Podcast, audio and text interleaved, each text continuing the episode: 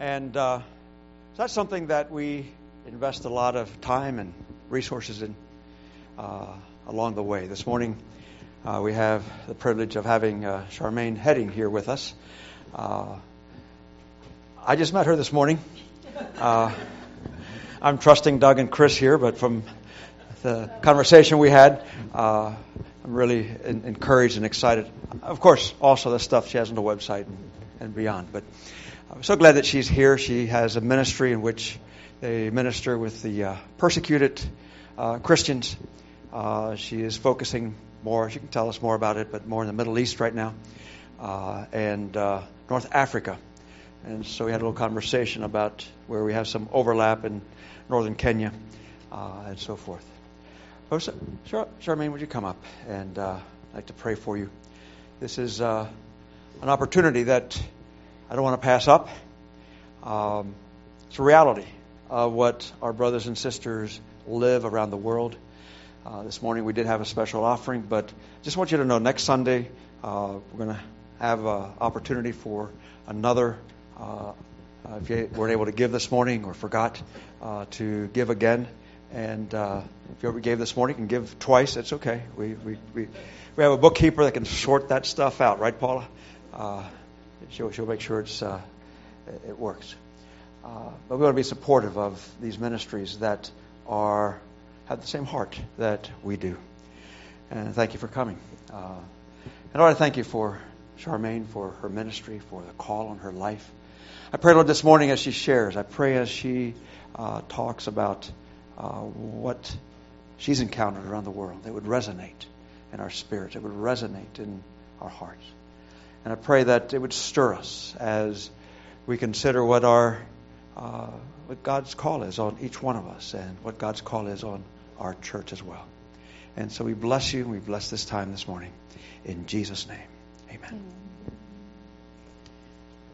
I'd like to thank um, Pastor Allen and his wife for having me here today. It's a great honor and a pleasure, and I just felt that there was open heavens above your congregation and your church here, and so it's just a it's an honor to be in a place where you still value freedom and you know what God has given you, and so I really thank you for the ability to be here today. I want to start with a video just to introduce you to the subject of what I want to speak about today. You can hear by my accent probably that I'm not American. I was born in Cape Town in South Africa to Assemblies of God Pentecostal missionaries that planted churches in southern Africa. And so I've always had a heart for the church, and I've always had a heart uh, for what we call the global south and the persecution that happens in this part of the world. So we'll start with the video.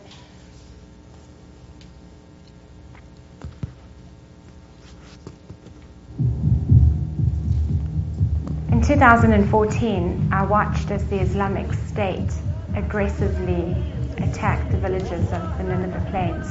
And knowing how the persecution had looked like over the past few years, I watched with horror and decided that I needed to get up and do something about it.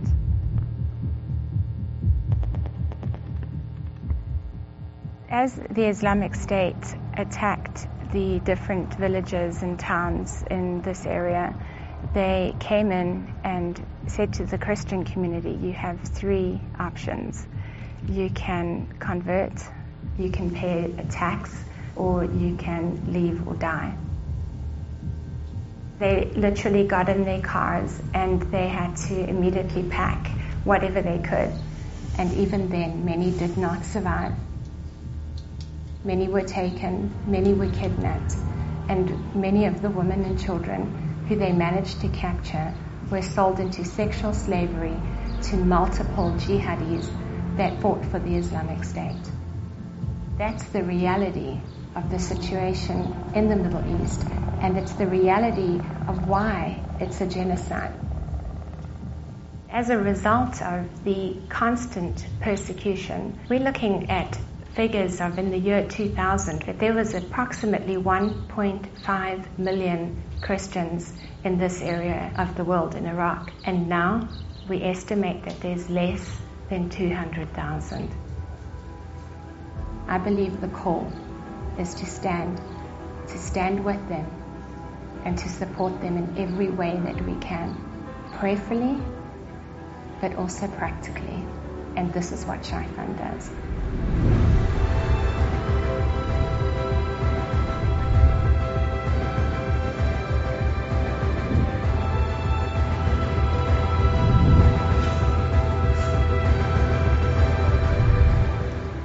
Many of the families want to return, but they need that spark of hope, and that's what we're plowing into here. We are standing with the families and giving them hope, build their businesses, and build this community again, and stand proudly as Christians in Iraq.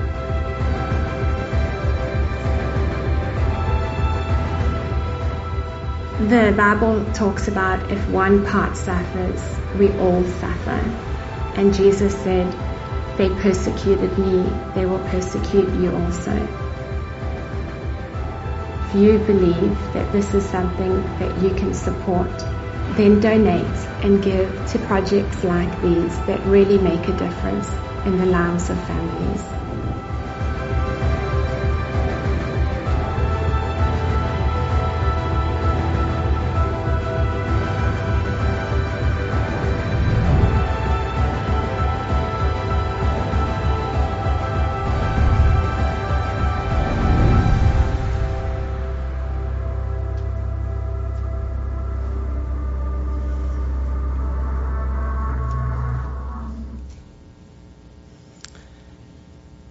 Christians today are one of the most persecuted groups in the world. Last year, 90,000 Christians that we know about were murdered for their faith, that we know about. The rest of them died unknown to us because it's not reported, and there's largely a blind spot in most of our media about what is happening to Christians today in the world that we live in. 215 million Christians live in 100 high or very high risk areas. Let me just wait for the PowerPoint to come up. That's 1 in 12 that are persecuted for their faith. The figures are staggering. Worldwide persecution of Christians has risen every year for the last four years. This is the area that we're working in now because most of this persecution is happening in countries like these in Iraq and Syria. Many of you would have heard of the Islamic State, uh, which came in to this area of the world and uh, this is the ancient map of the Near East. You can see Canaan, which is uh, where I live in Israel today. It's where I come from. And then you can look north going up into Syria, uh, which is your Syria, and up to Nineveh, which is now in Iraq. And this is where most of the Christian community that I'm working with in both Iraq and Syria come from.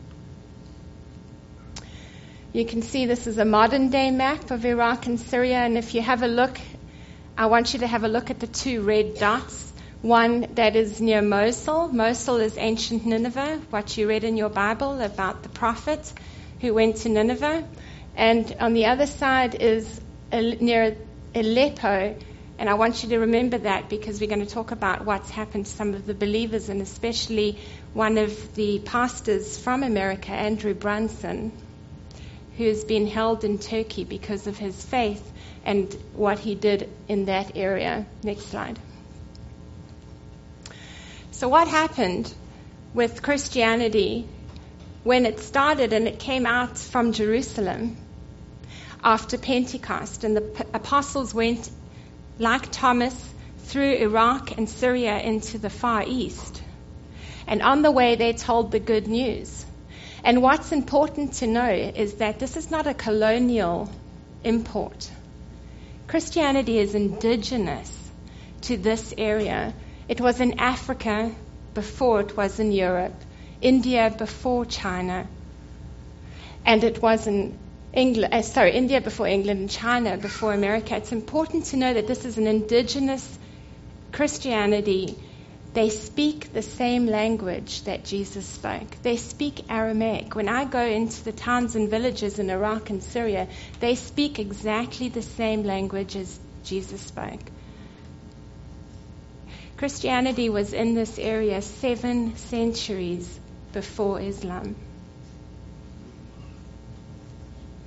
And now, what has happened to the Christians in Syria and Iraq? I can't go through all the countries that we work in because we work in Syria, Iraq, Turkey, Lebanon, Jordan, the Palestinian territories, and other places in northern Africa. But I'm going to focus on Iraq. But just to mention, because there has been a seven year war in Syria that we all see and hear about, do we realize that of the 1.1 million Christians that represented about 10% of the population in Syria, we estimate, we think that it's less, it's uh, about 400,000 that are left. In Iraq, in the year 2000, there was a census done in Iraq. 1.3 million Christians. And now, today, there's less than 200,000.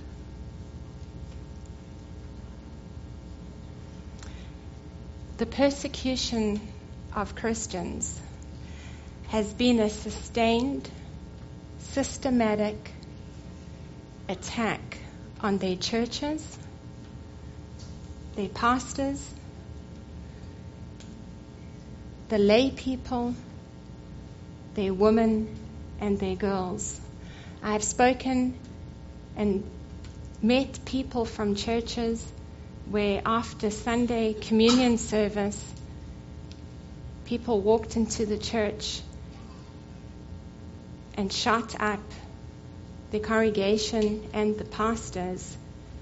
And the community was so scared that the pastors' bodies lay outside the church for three days because no one would dare to go near in order to bury them. The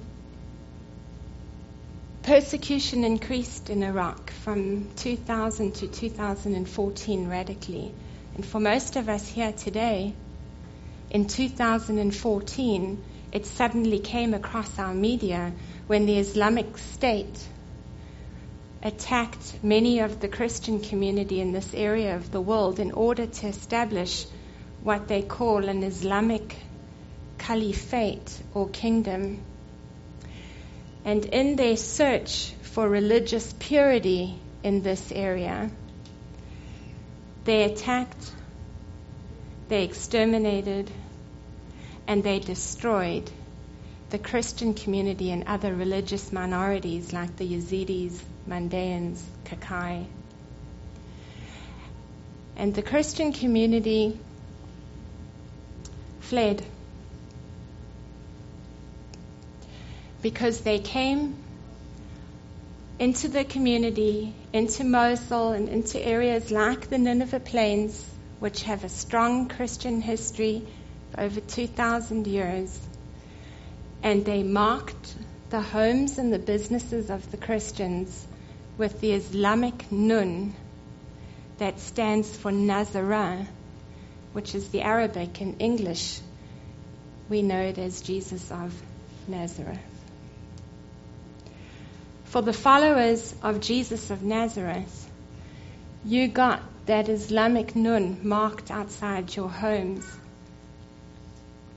as a target to the community that you were fair and free game. And those of us who know our history know what happened to the Jews in the Holocaust. We know about the yellow star of David that marked the Jews. And we know that six million of them perished. And in the same way, these jihadis, as they marked the Christians and they came into the Nineveh plains, and they came with these pickup trucks with surface uh, with uh, missiles and uh, RPGs at the back and the black flags of ISIS waving. And they also had a banner. And the banner said in, in Arabic, first the Saturday people, then the Sunday people. First the Jews, and then the Christians. There are no more Jews in Iraq and Syria. We are seeing the end of Christianity in Iraq. There's less than 200,000 left. It's been called a genocide.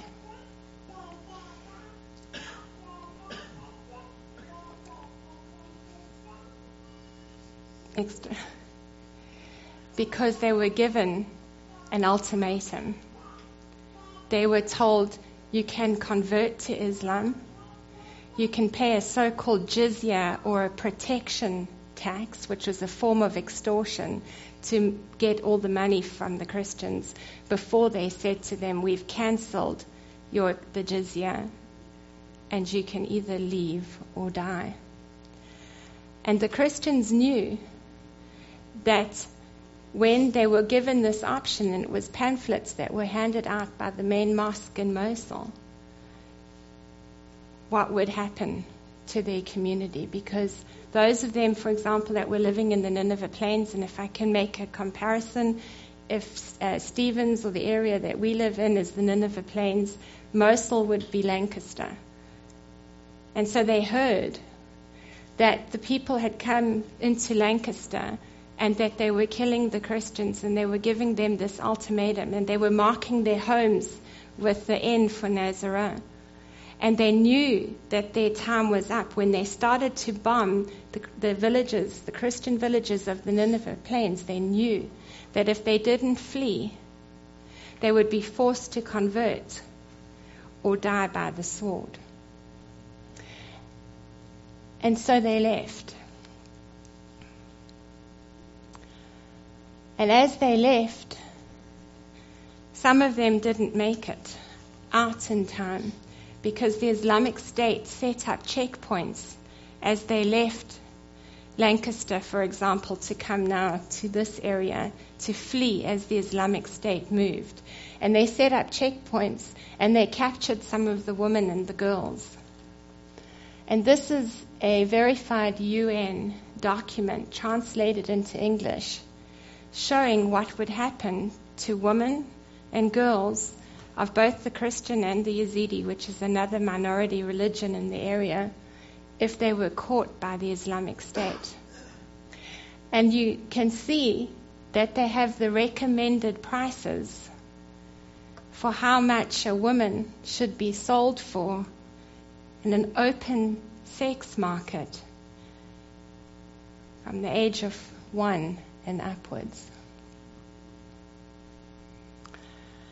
And I've spoken to women who were sold in those sex markets because they were Christians, because of what they believed. They were second class citizens. Because of their faith, they could be sold to multiple jihadis.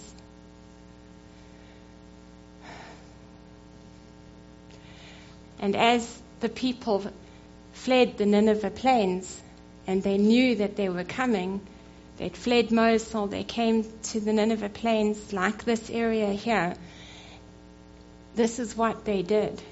This is a beautiful old church in the Nineveh plains. And inside of it, there's documents and manuscripts written in Aramaic of the Bible. And they've worshipped here for hundreds of years. And they burnt it. Next. They focused particularly on the cross. Where there was a cross, they blew it up. If the outside of the church had a cross, they tore it down. Next. And they took their Bibles and their manuscripts and they burnt them just like they did in Kristallnacht in Germany before they massacred six million Jews. This is in 2014. And any statues of Jesus, some of the churches are Catholics of Mary, they beheaded them as a message to the Christian community that if we catch you, we will behead you. And they tore down their church steeples because they could not have the cross of Jesus Christ against the skyline and be over them in any way.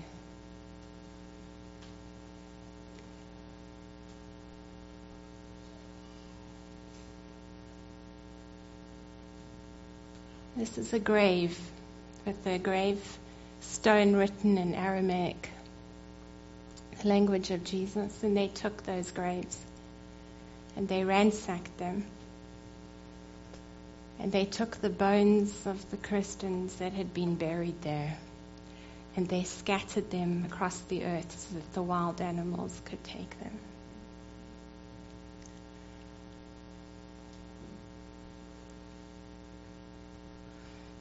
Folks, that's why it's been declared a genocide. Because their blood cries out. And the US government declared it a genocide in 2016 because they not only killed the Christians and pursued them because of their faith, they destroyed their places of worship they destroyed their cemeteries and their identity, their books and their culture. It was a systematic, genocidal destruction of the identity and who they were of people of faith in Iraq and Syria.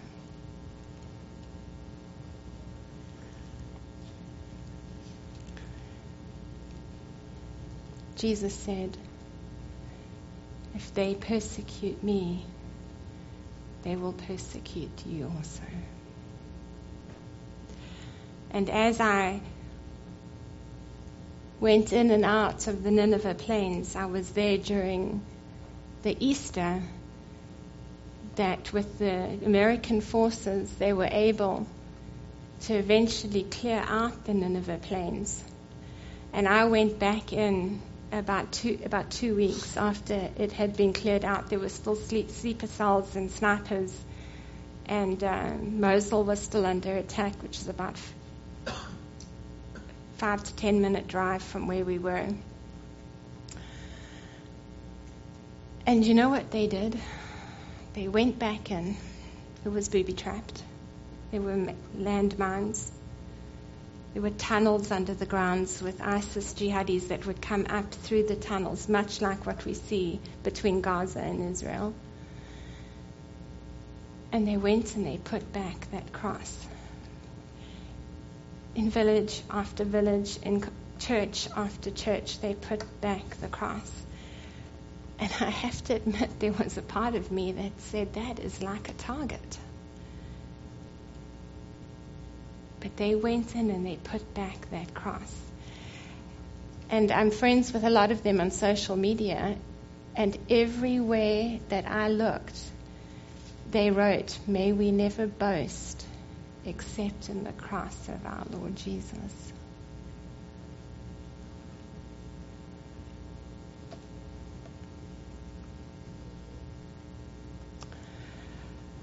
I took a journey with a family to go back. I wanted to see what it was like through their eyes.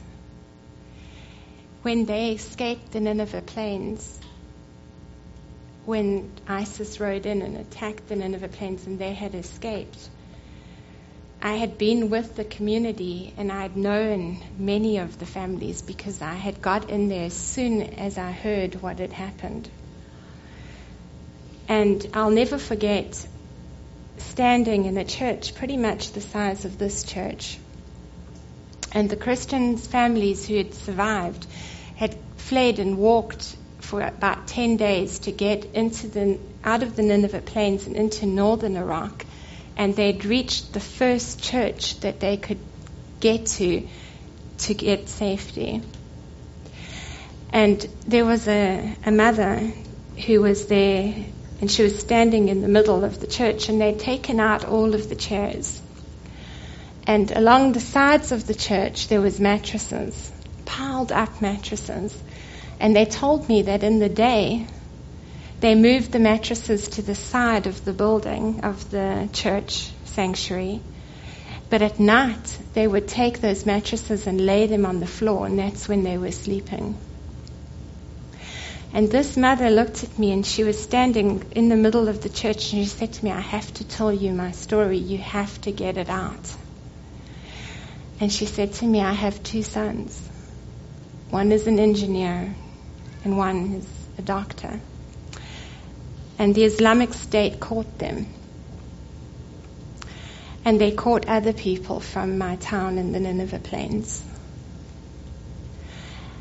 And she said they took them and they told them that they needed to convert to Islam. And if they didn't, they beheaded them with long saber knives in front of each other.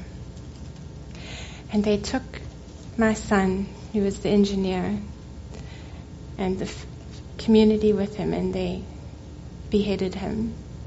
But they didn't behead my son, who was the doctor, because they forced him to give medical care to the jihadis that had come off the front line. And she said when she spoke to her son, he said to her, The room that I was in was so covered with blood that in the night when I lay on the mattress, I had to put my shoes under my head so that the blood of my brother would not soak into my head.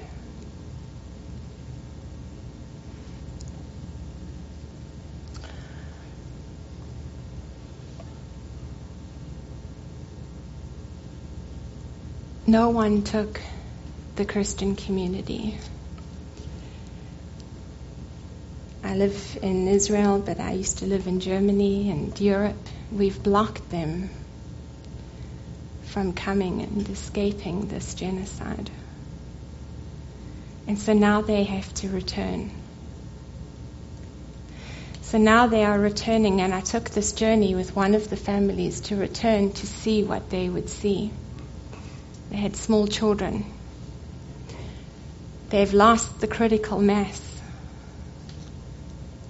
They're down to 200,000. They cannot protect themselves. But they have to go back to the Nineveh plains. So we went with them to support them. And this is what they saw. Once a thriving, beautiful, Christian town with tradesmen and craftsmen, families. The Islamic State had systematically gone through every business and every home. This is the village of Karakash. It had 70,000 people in it, all Christian.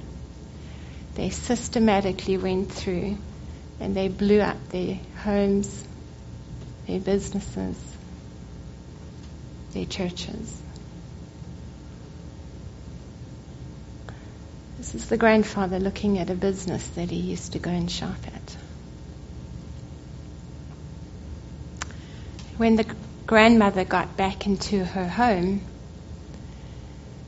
there was nothing left that had been destroyed. And they swept everything that was left into one pile in the middle of the house. You can see. And then the family started to go through, sift through the pile, and I watched them and I wondered what they were looking for. And they were looking for photographs. Because the Islamic State had gone through all their photo albums and torn up every single photo in the three years that they occupied this area under the so-called caliphate. And all that they had left was bits of broken photographs to remember their grandparents, their parents, the place and the home that they'd lived in for, family home that they'd lived in for hundreds of years. Next. And then they went to their business. It was a family business owned by the grandfather. He was a mechanic. And all five sons had worked in the business, and this is what they found. It was totally destroyed and looted. Next. So the first thing we did was we got in there and we helped them recover their business so that they can start to open to trade and that the family could support themselves. And we've done multiple businesses. I come from a business background, so this is my area. And so we go in and we do multiple businesses that we can get these Christian families up and on their feet and able to trade in order to be able to support themselves. Next. These are just some of the ones that we've done. Next. And we do art trauma programs for the children because we're talking about children that have seen and experienced things that children should never have experienced.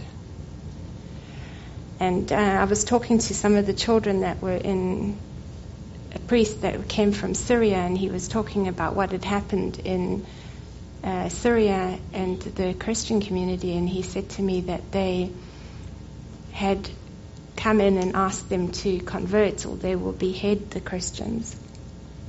And they started off slowly by first beheading some of the children and the families and, uh, and then waiting to give the rest an opportunity to convert.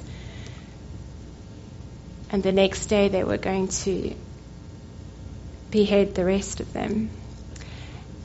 And he told me that that night, the children who were still living and were going to be beheaded the next day with their families dreamt and they saw the children with Jesus in heaven.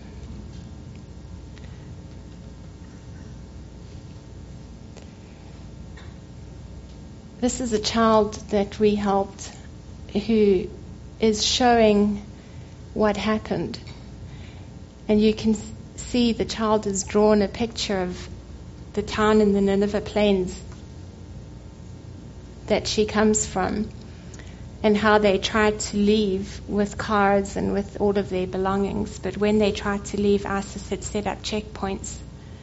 And so all that they could do eventually, they had to leave their money, their valuables, their ID cards, and their cars, and they had to walk the rest on foot and I was speaking to one of the towns that they arrived in shortly after about 300 people had arrived in the town and we were there giving relief aid and assistance and the pastor of the town was, had about 70 people and his families in his congregation and he told me that that night he'd woken up because he heard a noise and it was about four o'clock in the morning, and he went out into the street, and it was a small town, and only you know 70 families, and so the main street went through the town, and he said that they had collapsed because they were dehydrated, hadn't eaten, hadn't slept, and had walked. And he literally said they came into the town at about 4 a.m. in the morning and just collapsed on the street in the town.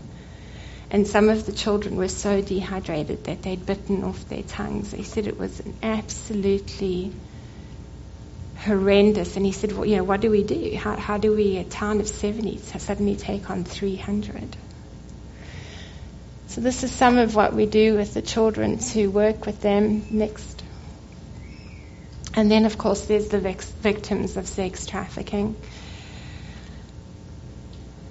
One of the most famous cases is a little girl who was three and a half years old. Her name is Christina. And she was taken um, in, she came from the town of Karakosh in the Nineveh Plains, and she her parents had thought that because she was so young, that the Islamic State wouldn't take her.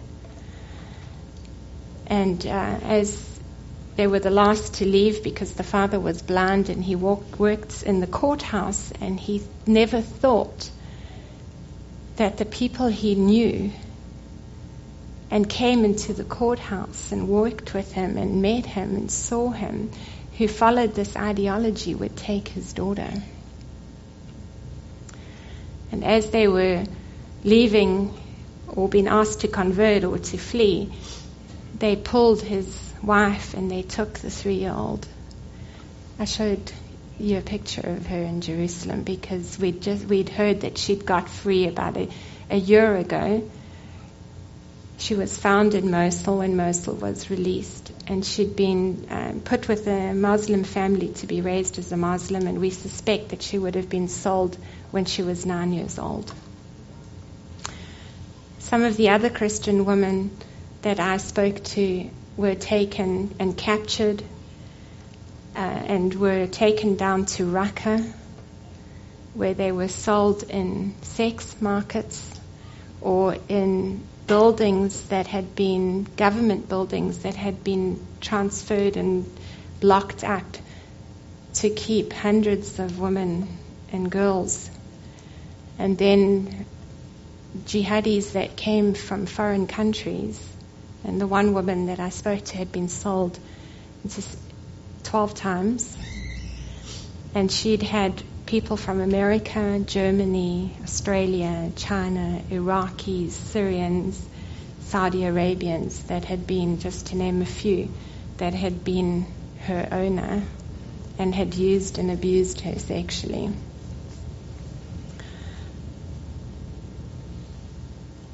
So we help the people who've been trafficked.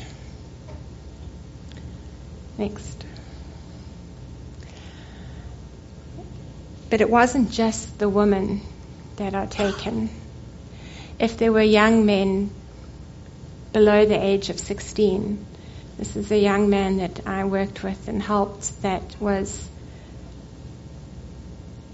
uh, he was he turns he was 14 when he was taken and they didn't realize that the ISIS had attacked their town, and they got caught at a checkpoint, and they took him and his mother, and they took them into a prison, and they tortured his mother in front of him until he said the Islamic Shahada, which is the convert, profession of faith to become a Muslim. And he said to me, They tortured my mother, they put needles in her, they put a gun to her head. And, uh, and then they started killing people in front of him. And he said to me, I couldn't, I couldn't do it.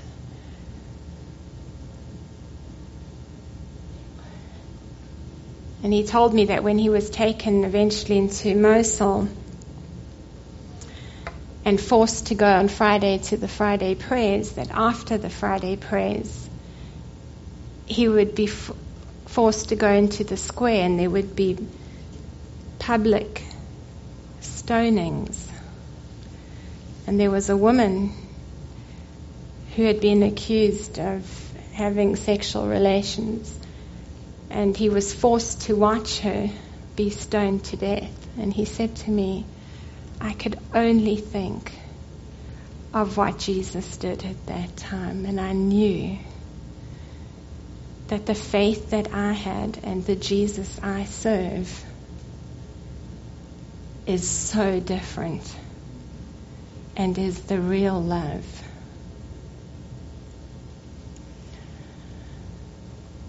And so we help these children and we work in a lot of the schools so that they can go to schools that are Christian. Next. And we do relief and food and blankets to the Christian community. And we go in when they have to live in displaced areas and camps where there can be polio and cholera and other waterborne diseases, and we make sure that it's healthy.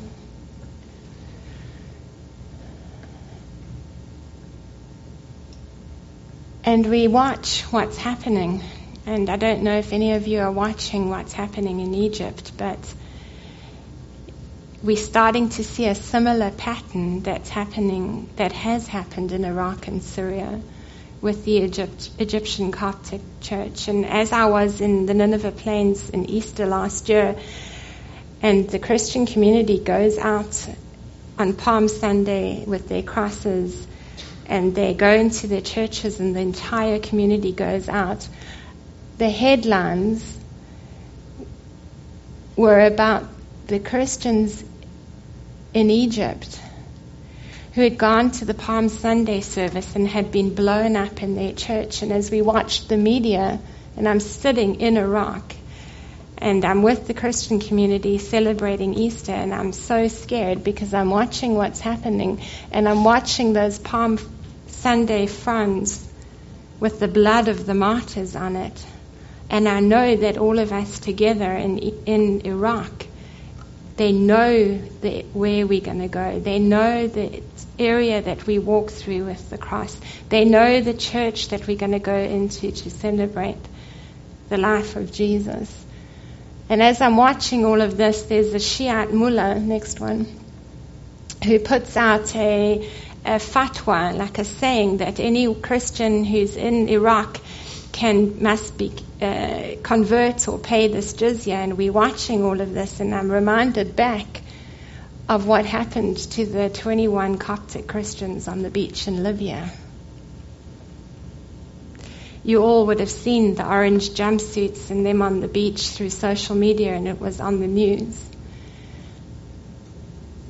I had the privilege of meeting the family members of these Coptic Christians last year, and they told me the following story.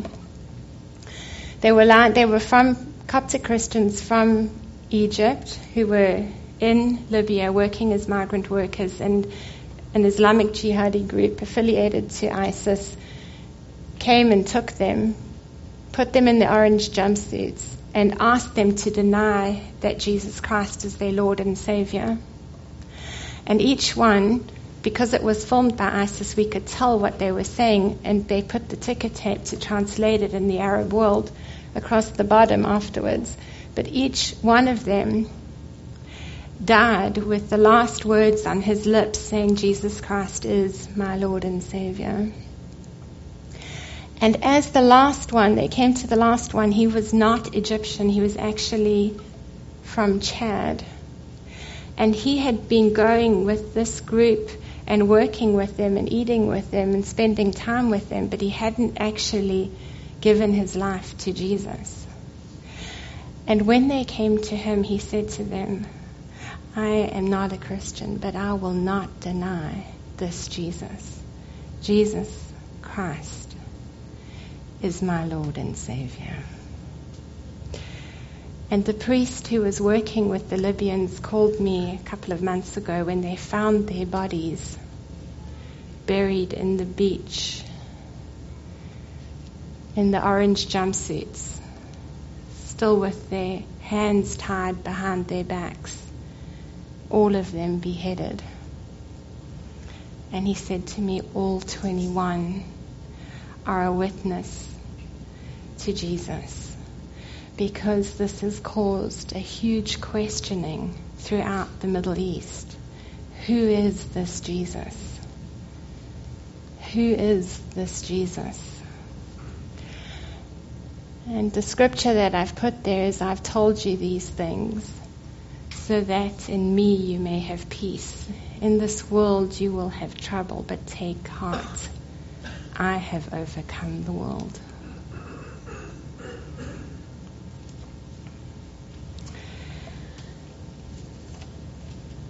The call today is to stand with the persecuted church. You can stand with them prayerfully and you can pray for them. And I love this quote by Augustine Hippo Pray as if everything depends on God. Work as if everything depends on you. Rabbi Jonathan Sacks, I think, says it well ask not, where is God? Ask, where is man? Outside, I have a prayer bracelet made by Christians who fled the Nineveh uh, plains. And you are welcome to take one. But please remember to pray for the persecuted church. Pray unceasingly. Because the suffering they have endured, endured is like nothing we've seen yet on our western shores. And also be practical remember to be practical. So not only to remember those in prison as if we were together with them, and those who are mistreated as if you yourself are suffering, but also to give practically. And that's what Shai Fund does, the organization that I started about four, th- four years ago because I wanted to dedicate what I did to the persecuted church. And every year we get to help and we are blessed to join the persecuted church, and we help about 10,000 people every year. So join with us and pray for some this community that is deeply on God's heart, but also be practical. And reach out in every way possible through your pastor, through the missions that he does through the work that he does with the persecuted church and organizations that support the persecuted church. The Bible says if one part suffers, we all suffer. Thank you.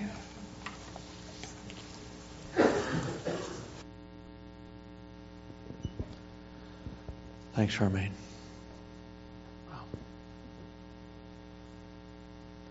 I think this morning we'll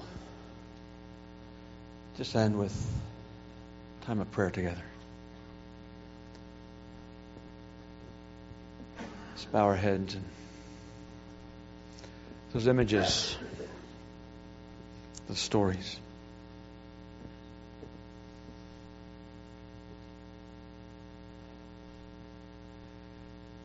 Things that are were presented this morning, things that you're thinking about, but in addition, stirs other things in our hearts and our spirits.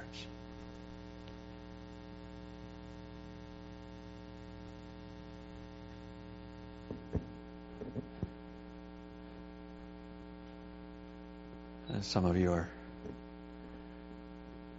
comparing perhaps what you're going through in school or at work with what others are suffering around the world, and that's fair. Yet it's very real. It's very real. It just levels. They're levels.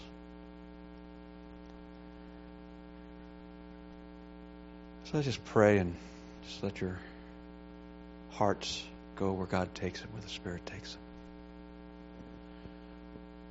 whether it's in the Nineveh Plains or India or other countries, whether it's school or work, or some other situation where it's been rugged to follow Jesus.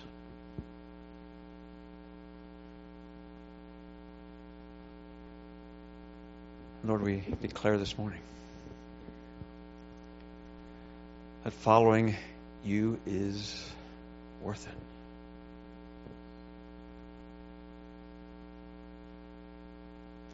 We confess that we've complained and been dissatisfied with outcomes that we hope for in the natural. But we declare that our hope and our trust is in you. We declare, Lord Jesus, that Our hope is in you. Our trust is in you. This morning, Lord, we also declare that as part of this family of followers of Jesus, we declare our trust in you. A symbol of the cross.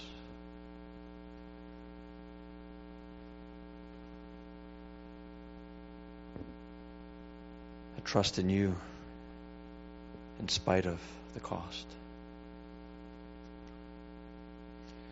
And Lord, our hearts cry out for those who are paying an ultimate price on this earth. For those who are even today facing that reality. I pray, Lord, that you would remind us, that you would draw us, that you would cause us to join forces in prayer. In practical ways as we're able.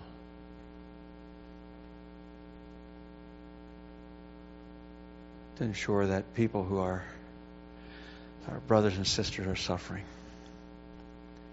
will know that they're loved. Not just loved by God, but loved by their family around the world. Lord, today we bless Charmaine and her ministry. We bless those others that we know who are investing in similar kinds of ministries. And Lord, we thank you. We thank you for that. And we bless you. I invite you to stand and uh, as I continue to pray, Father God, I just thank you, Lord, that you are a faithful God. And Lord, I just thank you that you are with our brothers and sisters around the world that are being persecuted, even, even as I speak. Father, we pray that you will send your angels, that you will send your protection, Father God, that they will, that they will stand strong, that you give them courage to stand believing that you are Lord and Savior, even in the middle, in the midst of all what is the pain and the, the horror that they experience. Father God, I just thank you that we are able to be here this morning to worship you without being scared for the, our lives. But Father, I ask that you would just come, just come, Father God, and just be in every area with every person around the world, Father God, in particular the area that we're speaking about this morning, Father God, that um, you would just go, you would just go and do miracles in people's lives.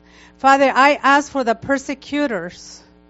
Father, and I bind every spirit of offense that the cross has become to them. In the name of Jesus, Father, I pray that you take care, that you will remove that spirit of offense of the cross among those people that are being uh, that are persecuting your people.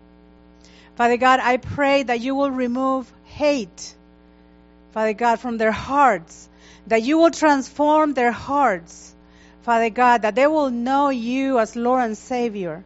Father God, that they would experience love through the Christians, Father God, even in the middle of their suffering. Lord, I pray that you will reveal yourself to the persecutors, Father God, that you will give them dreams, that you will give them visions of you, that you will appear to them.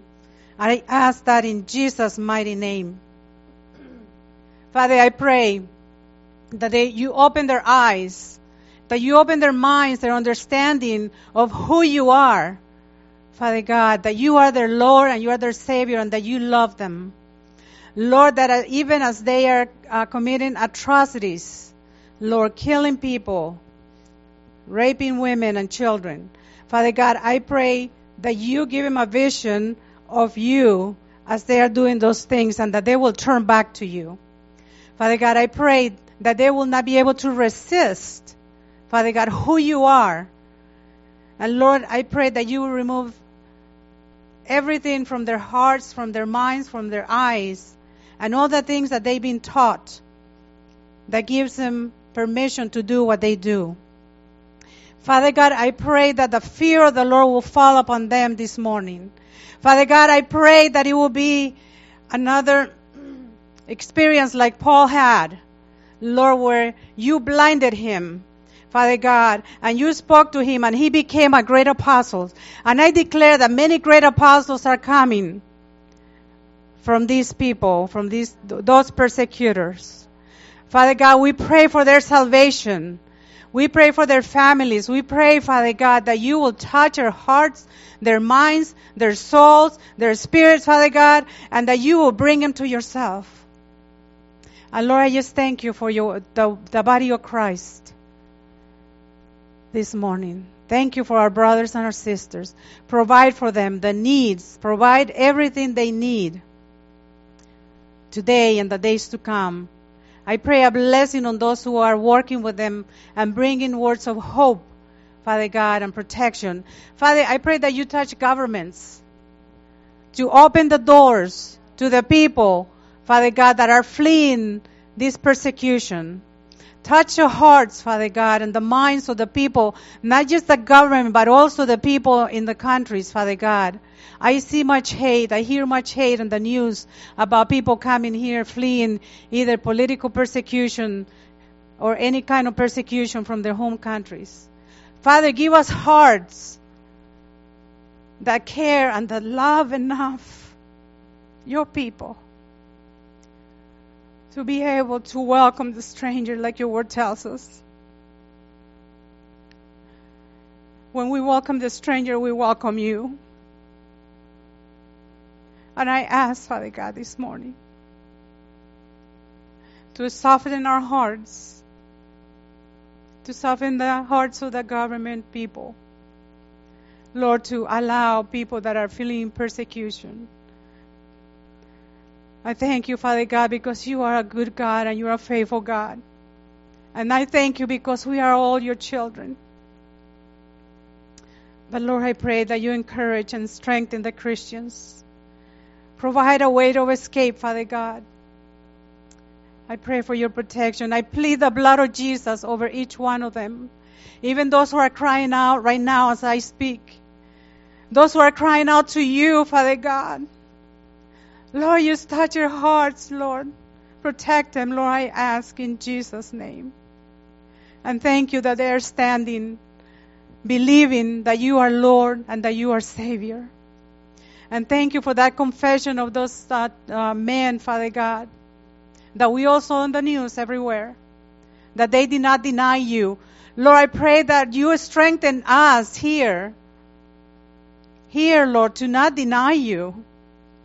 Even in the things that happens in the schools or at work, or Lord, because we are representing you, I pray that you strengthen us, Lord, to be the faithful sons and daughters and never deny your name.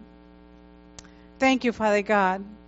Thank you for your presence and thank you for your love. And this I pray in Jesus' name. Amen. You are dismissed. Um, pick up your children. Remember, the uh, bracelets are there on the table, and uh, you may take one, and you may take any uh, um, information that is there with you.